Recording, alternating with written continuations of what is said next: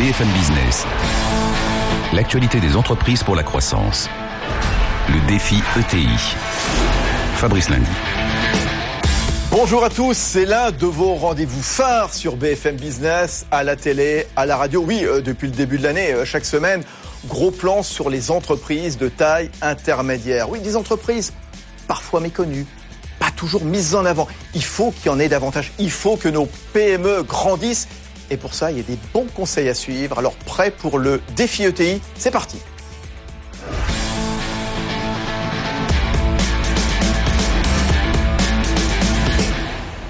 Et vous le savez, une fois par mois, eh bien, c'est un rendez-vous qu'on continue. Donc, vous nous posez directement des questions, vous, patron de, PME, patron euh, d'ETI, et on va essayer de vous répondre directement. Oui, préoccupation à la fois sur les questions internationales, sur le droit du travail, un sujet évidemment euh, chaud en actu, également sur la, gouvernance, sur le financement.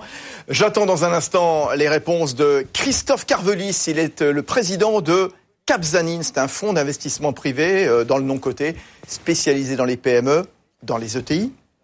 On sera également avec Jérôme Hartz, avocat, spécialiste des questions de l'emploi, justement. Il est associé au cabinet Barthélemy. Et pour démarrer, nous sommes avec Grégory Van der Merch. Bonjour Grégory. Bonjour Fabrice. Directeur clientèle grandes entreprises institutionnelles à la Banque Palatine, qui nous accompagne également, qui vous conseille, vous, euh, patron de PME et d'ETI. Juste des petites infos pour euh, démarrer, parce que le moral est là. La confiance, elle atteint des sommets chez les dirigeants d'ETI et de PME. Enfin. Effectivement, elle atteint des sommets. Euh, un premier chiffre tout d'abord, donc c'est selon le baromètre réalisé par notre partenaire Opinionway, 89% aujourd'hui des dirigeants de PME ETI se disent confiants en l'avenir et sont, euh, on va dire, euh, confiants aussi dans l'activité dans leurs des six prochains mois de leur activité. Et ça, ça contribue et ça aide aussi au moral des entreprises à l'investissement également, qui est à son plus haut niveau, et tout ça, ça bénéficie naturellement à l'emploi. Oui, alors est-ce que le moral sera aussi au rendez-vous avec les récentes annonces hein, C'était donc euh, fin septembre du projet de loi de finances 2018. Il y a des bonnes nouvelles pour les ETI. Hein. Ce sont des très bonnes nouvelles, les mesures du, projet de loi de finances, puisque euh, aujourd'hui, euh, ce qu'il manque euh, aux PME et aux ETI, c'est de grandir. Aujourd'hui, euh, ces mesures, elles sont dédiées à favoriser l'investissement long, long terme de nos entreprises, et donc de grandir en taille. Ce qui aujourd'hui manque, et donc il faut construire des, des, des, des entreprises de taille significative, et notamment dans le secteur industriel. Hein, C'est le fameux Mittelstand à l'allemande qui, qui a tellement été, euh, on, on va dire, envié. euh, Envié, peut-être sera-t-il euh, réalité. En tout cas, voilà, la longévité, on en a besoin justement, un cadre stable. Autre mesure importante euh, annoncée par Bruno Le Maire, le ministre de l'économie. Oui, alors ça c'est une annonce importante, c'est-à-dire qu'il il a, il a annoncé vouloir doubler l'objectif euh, d'entreprises accompagnées par BPI France, euh, notamment en s'appuyant sur les filières industrielles et sur les régions également. Bon, bah, Grégory Van der Merch, vous allez vous installer donc, et puis on va prendre une première question. On l'écoute. Bonjour, je suis Éric Romestin, directeur général adjoint du groupe M Lefebvre, groupe familial dirigé par la troisième génération et leader dans la rénovation et la conservation du patrimoine. Ma question concerne donc assez naturellement l'apprentissage de nos métiers manuels, sujet qui a fait l'objet de multiples plans de relance. Or, nous constatons en Allemagne, en Australie, en Autriche ou en Suisse que l'apprentissage joue un rôle fondamental dans l'insertion des jeunes, peu ou pas diplômés dans l'emploi. L'on constate également que dans ces pays-là, ils ont un taux plus faible de chômage des jeunes.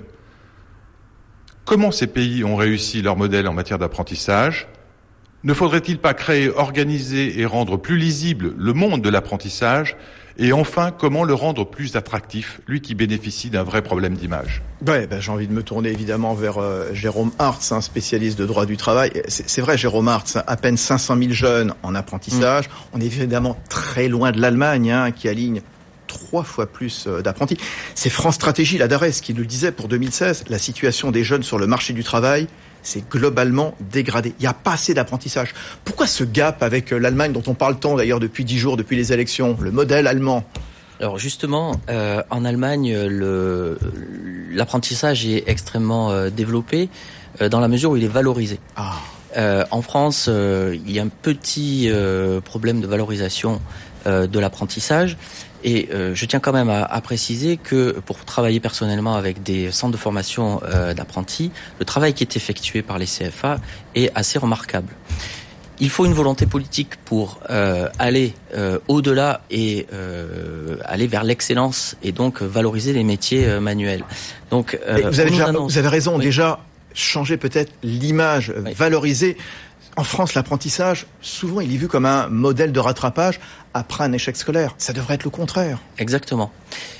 L'idée, et donc le gouvernement l'a annoncé, pour 2018, c'est de faire une formation euh, une réforme pardon de la formation euh, et de l'apprentissage justement. Alors avec une concertation qui devrait commencer dans les prochaines semaines de ce qui aurait été euh, effectivement annoncé.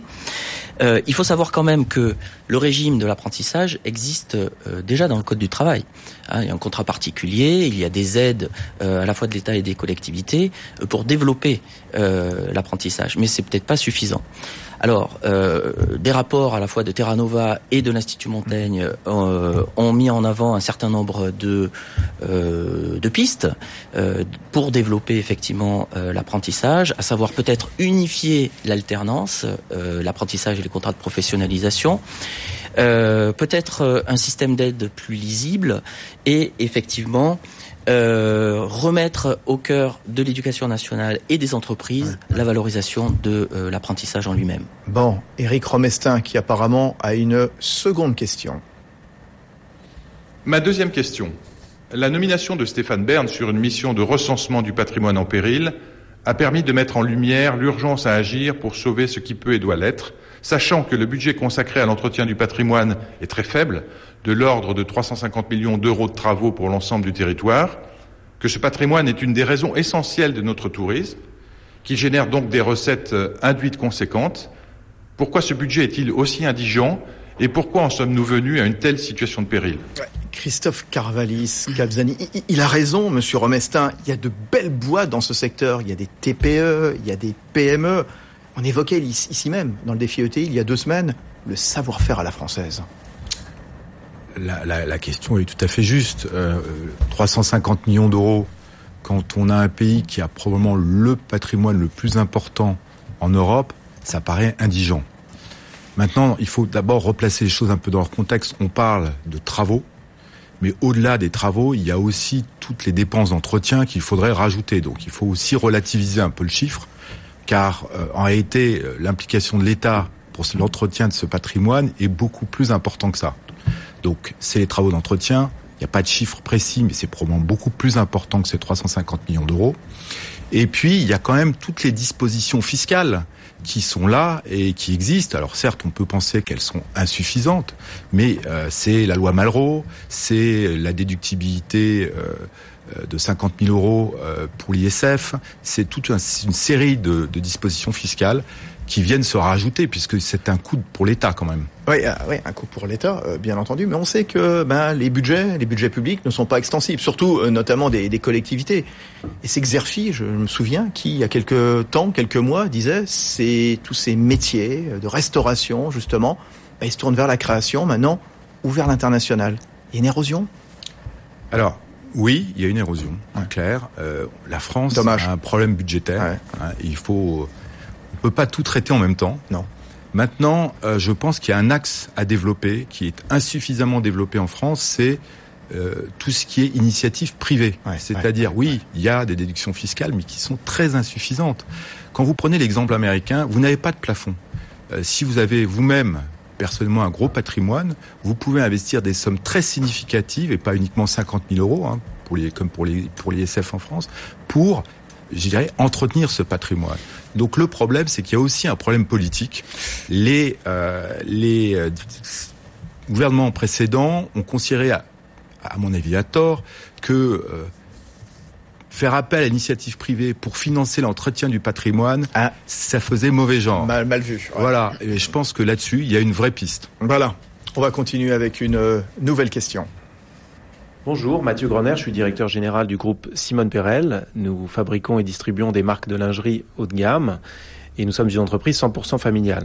Alors, je représente la, troisième génération de la famille justement qui dirige cette entreprise et ma question porte sur la gouvernance et euh, son organisation. Ce que j'aimerais savoir, et ce sur quoi j'aimerais voir l'avis des experts, c'est quelle est la meilleure répartition des rôles en termes de gouvernance pour une entreprise familiale de moyenne taille comme la nôtre, c'est-à-dire comment répartir les pouvoirs actionnariales, stratégiques et opérationnelle de la meilleure manière pour que euh, la gouvernance de l'entreprise soit la plus fluide et la plus efficace possible. Bien, alors nos experts, tiens, bah, Christophe, Christophe Carvelis, peut-être, comment est-ce qu'on travaille en famille Comment s'organise la gouvernance? Alors, pour moi qui gère un fonds d'investissement et qui travaille au quotidien avec Capzanine, euh, avec des entreprises familiales, la gouvernance c'est l'élément clé. Le développement d'une entreprise ne peut pas fonctionner autrement. Alors, la recommandation que je ferais, c'est ce que nous faisons, c'est avoir un système où il y a une séparation entre le rôle du manager et le rôle de l'actionnaire. Et donc, ce que nous faisons, nous, en règle générale, c'est des schémas avec conseil de surveillance et directoire. Ça nous paraît être le moins mauvais des systèmes. Maintenant, une fois que j'ai dit ça, en réalité, le sujet, il n'est pas là. C'est important d'avoir cette euh, séparation entre le management et les actionnaires, mais le sujet, c'est un sujet humain. C'est un sujet de pathos. C'est un sujet d'histoire de la famille. Et là-dessus, il est clair qu'il faut véritablement euh, que les euh, représentants de ces familles, notamment dans le conseil de surveillance, qui sont là pour vérifier, contrôler, surveiller ce que font la direction de la PME soit euh, sensible, un, qui soit motivé, c'est-à-dire qu'on peut pas s'arroger membre d'un conseil de surveillance sous prétexte qu'on est membre familial. Tout juste.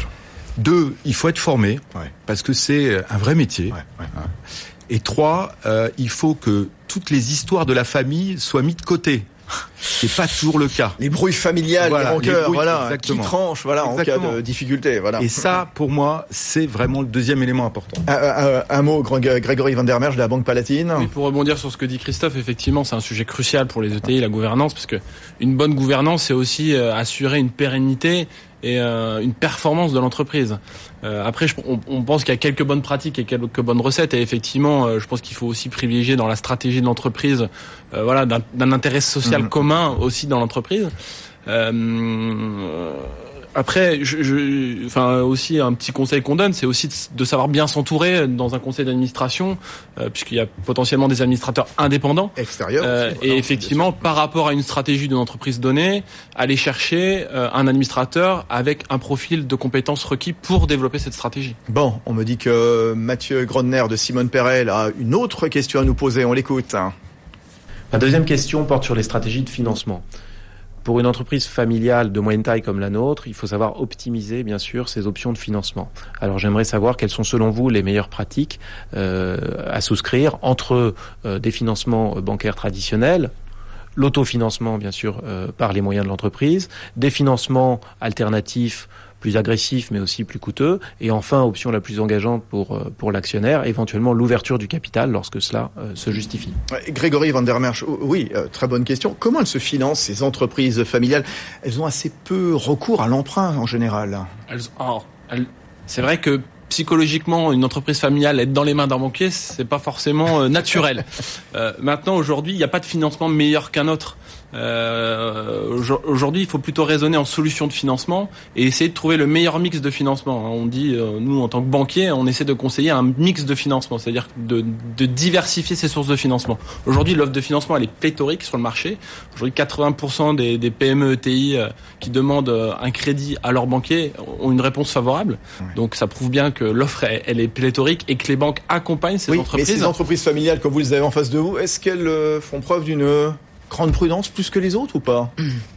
Elles, elles, sont forcément plus prudentes ouais. puisqu'elles visent la pérennité et les générations suivantes d'une entreprise, surtout quand il y a une volonté de transmettre euh, à la génération suivante. Ouais. Mais effectivement, après, sur, sur, pour revenir sur la question du financement, il y a un bon financement en face d'une bonne stratégie. Voilà, et c'est ce que je dis toujours, il faut entretenir un dialogue stratégique ou pas, quoi, avec ses banquiers et pour mmh. être prêt le moment venu en fonction des opérations euh, que pourra avoir une entreprise. Christophe Carvalis, un capital familial, c'est un avantage Oui, ouais. bien sûr.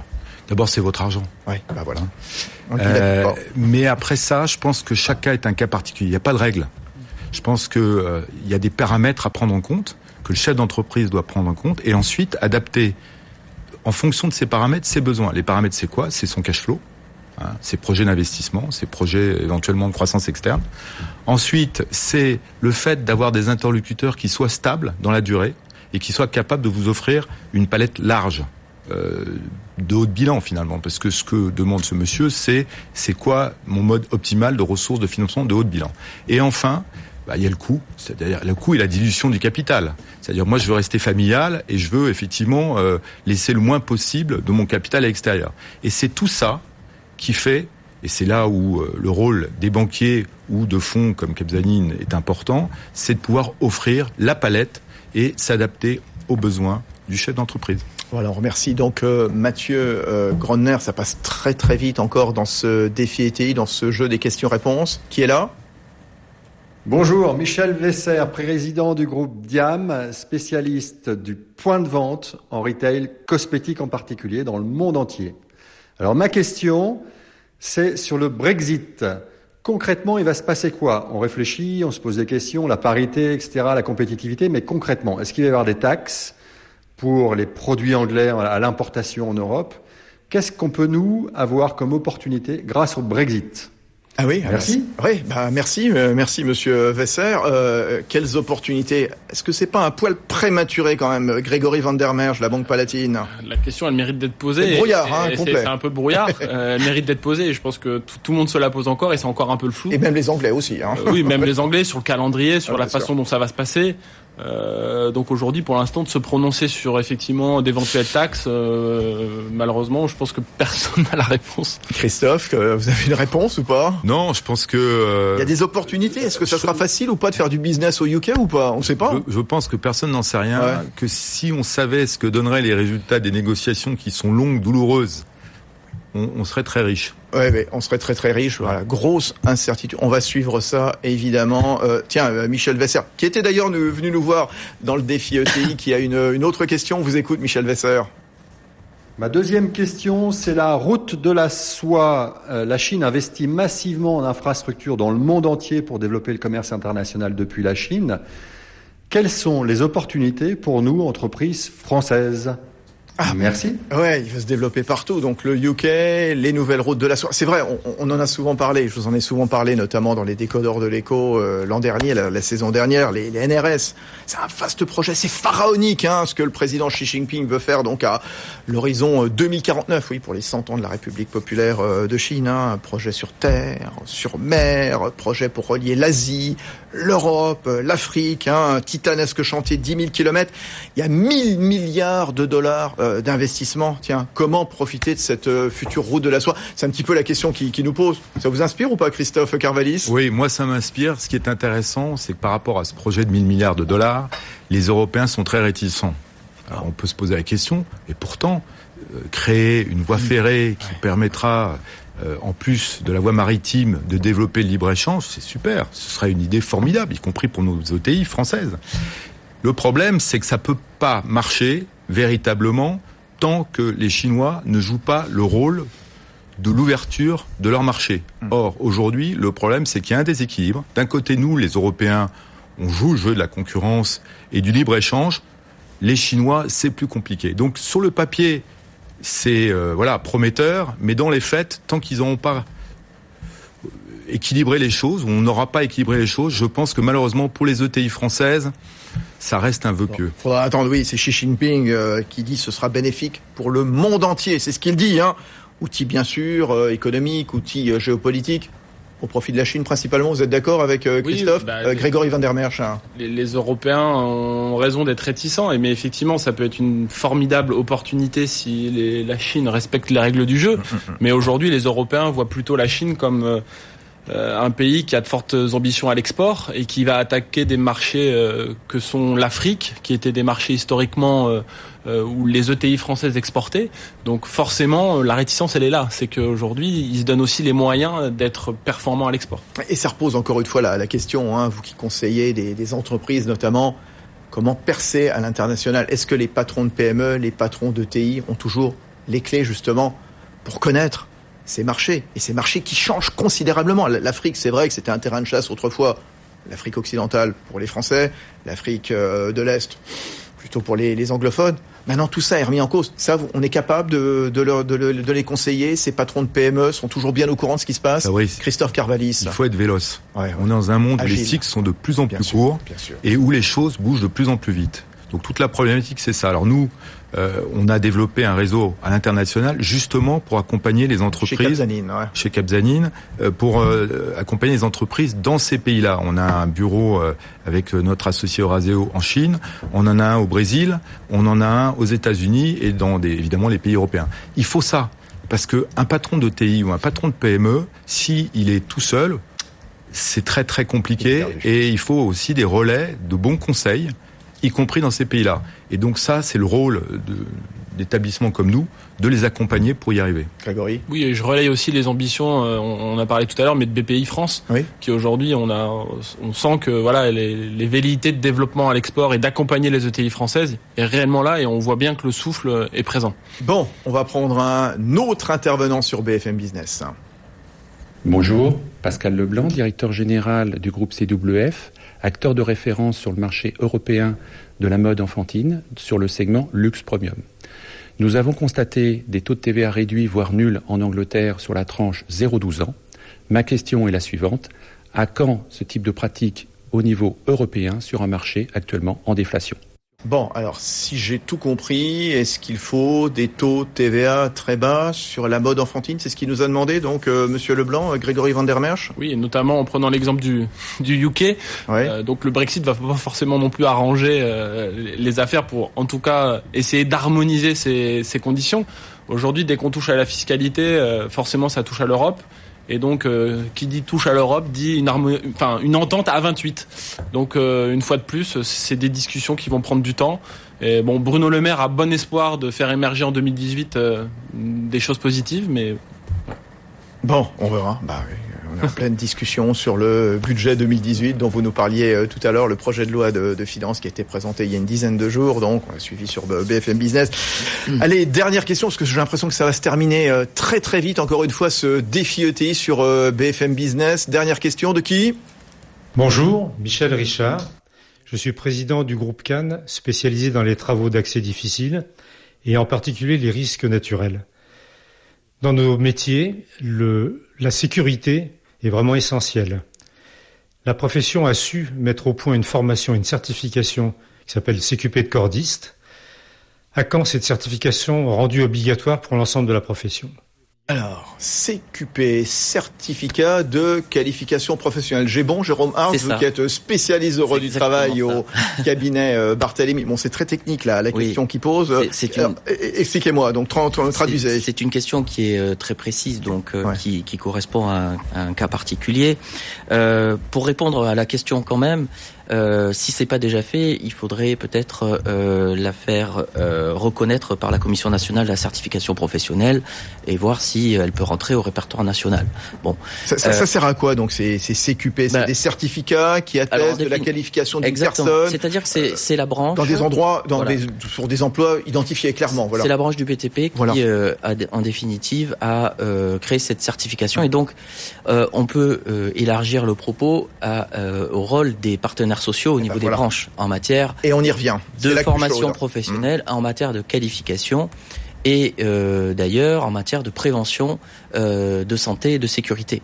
Et à partir de là, euh, notamment les dernières ordonnances ont remis le, au goût du jour ce qui était le C3P, le compte de, de pénibilité, en l'a transformé en C2P, donc c'est le compte euh, de euh, professionnels de prévention. Et euh, avec des nouvelles règles qui vont entrer en vigueur, on attend les décrets pour certaines dispositions, avec peut-être une, simplification pour pouvoir euh, finalement mettre en place la prévention euh, et la professionnalisation euh, des salariés dans les différentes entreprises. Ouais, c'est vrai, au-delà de ce CQP cordiste, hein, euh, sur lequel vous alertait euh, Monsieur Richard à la tête du, du groupe Cannes. Est-ce qu'on va vers davantage de simplification Ces ordonnances donc ont été présentées il y a une quinzaine de jours maintenant par le président de la République. Euh, concrètement, euh, qu'est-ce que ça va apporter Parce que c'est vrai que pour tous les patrons d'ETI, patrons, patronnes, dirigeants, dirigeantes d'ETI, de PME qui nous écoutent, il y a un avant et un après, j'ai l'impression. Alors, euh, en définitive, on est plutôt dans la dans la continuité euh, de la loi travail. Alors de El Khomri, oui, euh, d'accord. De, de 2016, mmh. mmh. mais on crée réellement trois blocs pour distinguer la négociation au niveau des branches, la négociation au niveau de l'entreprise et les prérogatives de chacun. Voilà. Euh, on n'a pas exclu euh, totalement, même au contraire, puisqu'on a redéfini le rôle des partenaires sociaux au niveau des branches. Euh, les domaines d'intervention, les domaines de négociation, sur lesquels ils vont pouvoir, euh, bien entendu, euh, apporter des éléments particuliers au niveau de, de chaque branche, avec l'articulation dans le cadre de la négociation d'entreprise telle que elle va se faire et telle qu'elle a, été engagée par la loi travail et puis Ouais. maintenant par la poursuite des ordonnances. Juste d'un mot chacun, c'est un vrai appel d'air là ce qui s'est passé là avec cette réforme de- du droit du travail, l'une des premières grandes réformes de l'ère Macron. On va voir euh, à l'usage, mais effectivement, euh, on replace euh, l'entreprise et l'adaptation. hein, on parlait tout à l'heure euh, de sa- pouvoir s'adapter au marché. Bon, là, d'un point de vue au droit du travail, l'adaptation euh, de l'entreprise, euh, tout en respectant les règles qui sont fixées par la branche et par le code du travail. Mmh. Ça, c'est très important quand même de, de le signaler. Euh, pouvoir adapter euh, pour le chef d'entreprise en dialogue avec ses salariés et ses euh, partenaires sociaux euh, les règles propres à son fonctionnement. Allez, un, un mot, euh, Oui, Christophe je Carvalis, pense que Grégory c'est Van der Merch. Je pense que c'est une grande étape. C'est quand même la première fois qu'on va véritablement réformer le code du travail, avec la primauté, certes euh, pas complète encore, de l'entreprise sur la branche, mais c'est une bonne première étape. Grégory, Oui, le mot de la fin. On a parlé souvent de faire sauter le verrou euh, de l'emploi, donc voilà, il faut On y est. il faut favoriser les ETI à, à embaucher et puis s'exporter. Donc euh, tout ça tout ça va dans le bon sens. Bon, le défi ETI, c'est terminé. Merci à tous les trois. Merci de vos réponses, donc à tous nos amis euh, patrons d'entreprise hein, qui vous ont interpellé. Merci donc Grégory Van der Merch, donc c'est directeur clientèle, grandes entreprises institutionnelles de la Banque Palatine. Euh, Christophe Carvelis, président de Capzanine, qui est un fonds d'investissement privé spécialisé dans les PME et les ETI. Et puis Jérôme Hart, avocat spécialiste euh, des questions du travail, associé du cabinet Barthélémy. Oui, c'est fini. On se retrouve très vite, bien entendu. Comment transmettre, comment céder son entreprise à ses salariés? C'est la question qu'on se posera donc euh, la semaine prochaine. Euh, Rendez-vous notamment avec Jean-Loup Roger, président de l'ETI CGECO. C'est un groupe d'audit et d'expertise comptable. Très bonne semaine à tous.